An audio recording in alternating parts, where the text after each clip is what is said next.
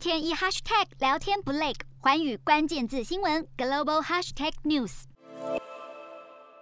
新冠疫情让 mRNA 技术所开发的新冠疫苗成为全球最热门的抗疫产品，有超过一百五十项 mRNA 技术的治疗药物及疫苗临床开发。随着新冠肺炎在全球的蔓延，mRNA 用于传染病的研究占了临床研究的百分之四十七。二零一九年，mRNA 技术的全球投资金额已提高到三十八点八七亿美元。到了二零二零年，全球投资金额很快成长到九十一点二三亿美元，增幅百分之七百八十。mRNA 三巨头莫德纳、BNT 及 CureVac 在十年间分别募资二十七亿、十六亿、十八亿美元。新冠疫情极大程度促进 mRNA 疫苗与药物产业发展。二零二零年十二月，BNT 和莫德纳相继在美国通过 EUA，对个人化药物的需求和对流行传染性疾病的控制，推动 mRNA 疫苗与药物市场规模成长。二零二一年，mRNA 疫苗销售额预计将超过五百亿美元。随着二零二一年将过，许多国家人民都已打完两剂疫苗，mRNA 疫苗的销售额有可能会下滑。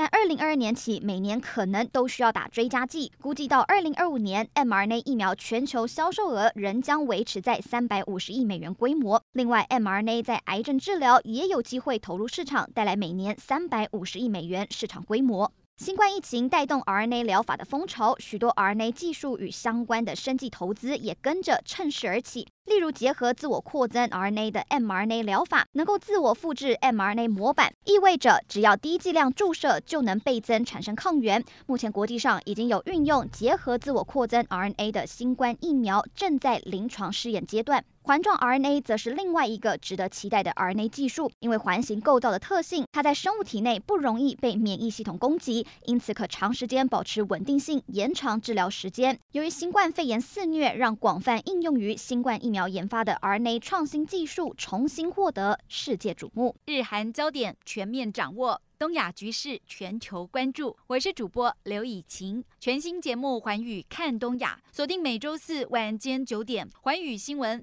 MOD 五零一中加八五开破二二二，以及晚间十点，《环宇新闻》YouTube 频道播出。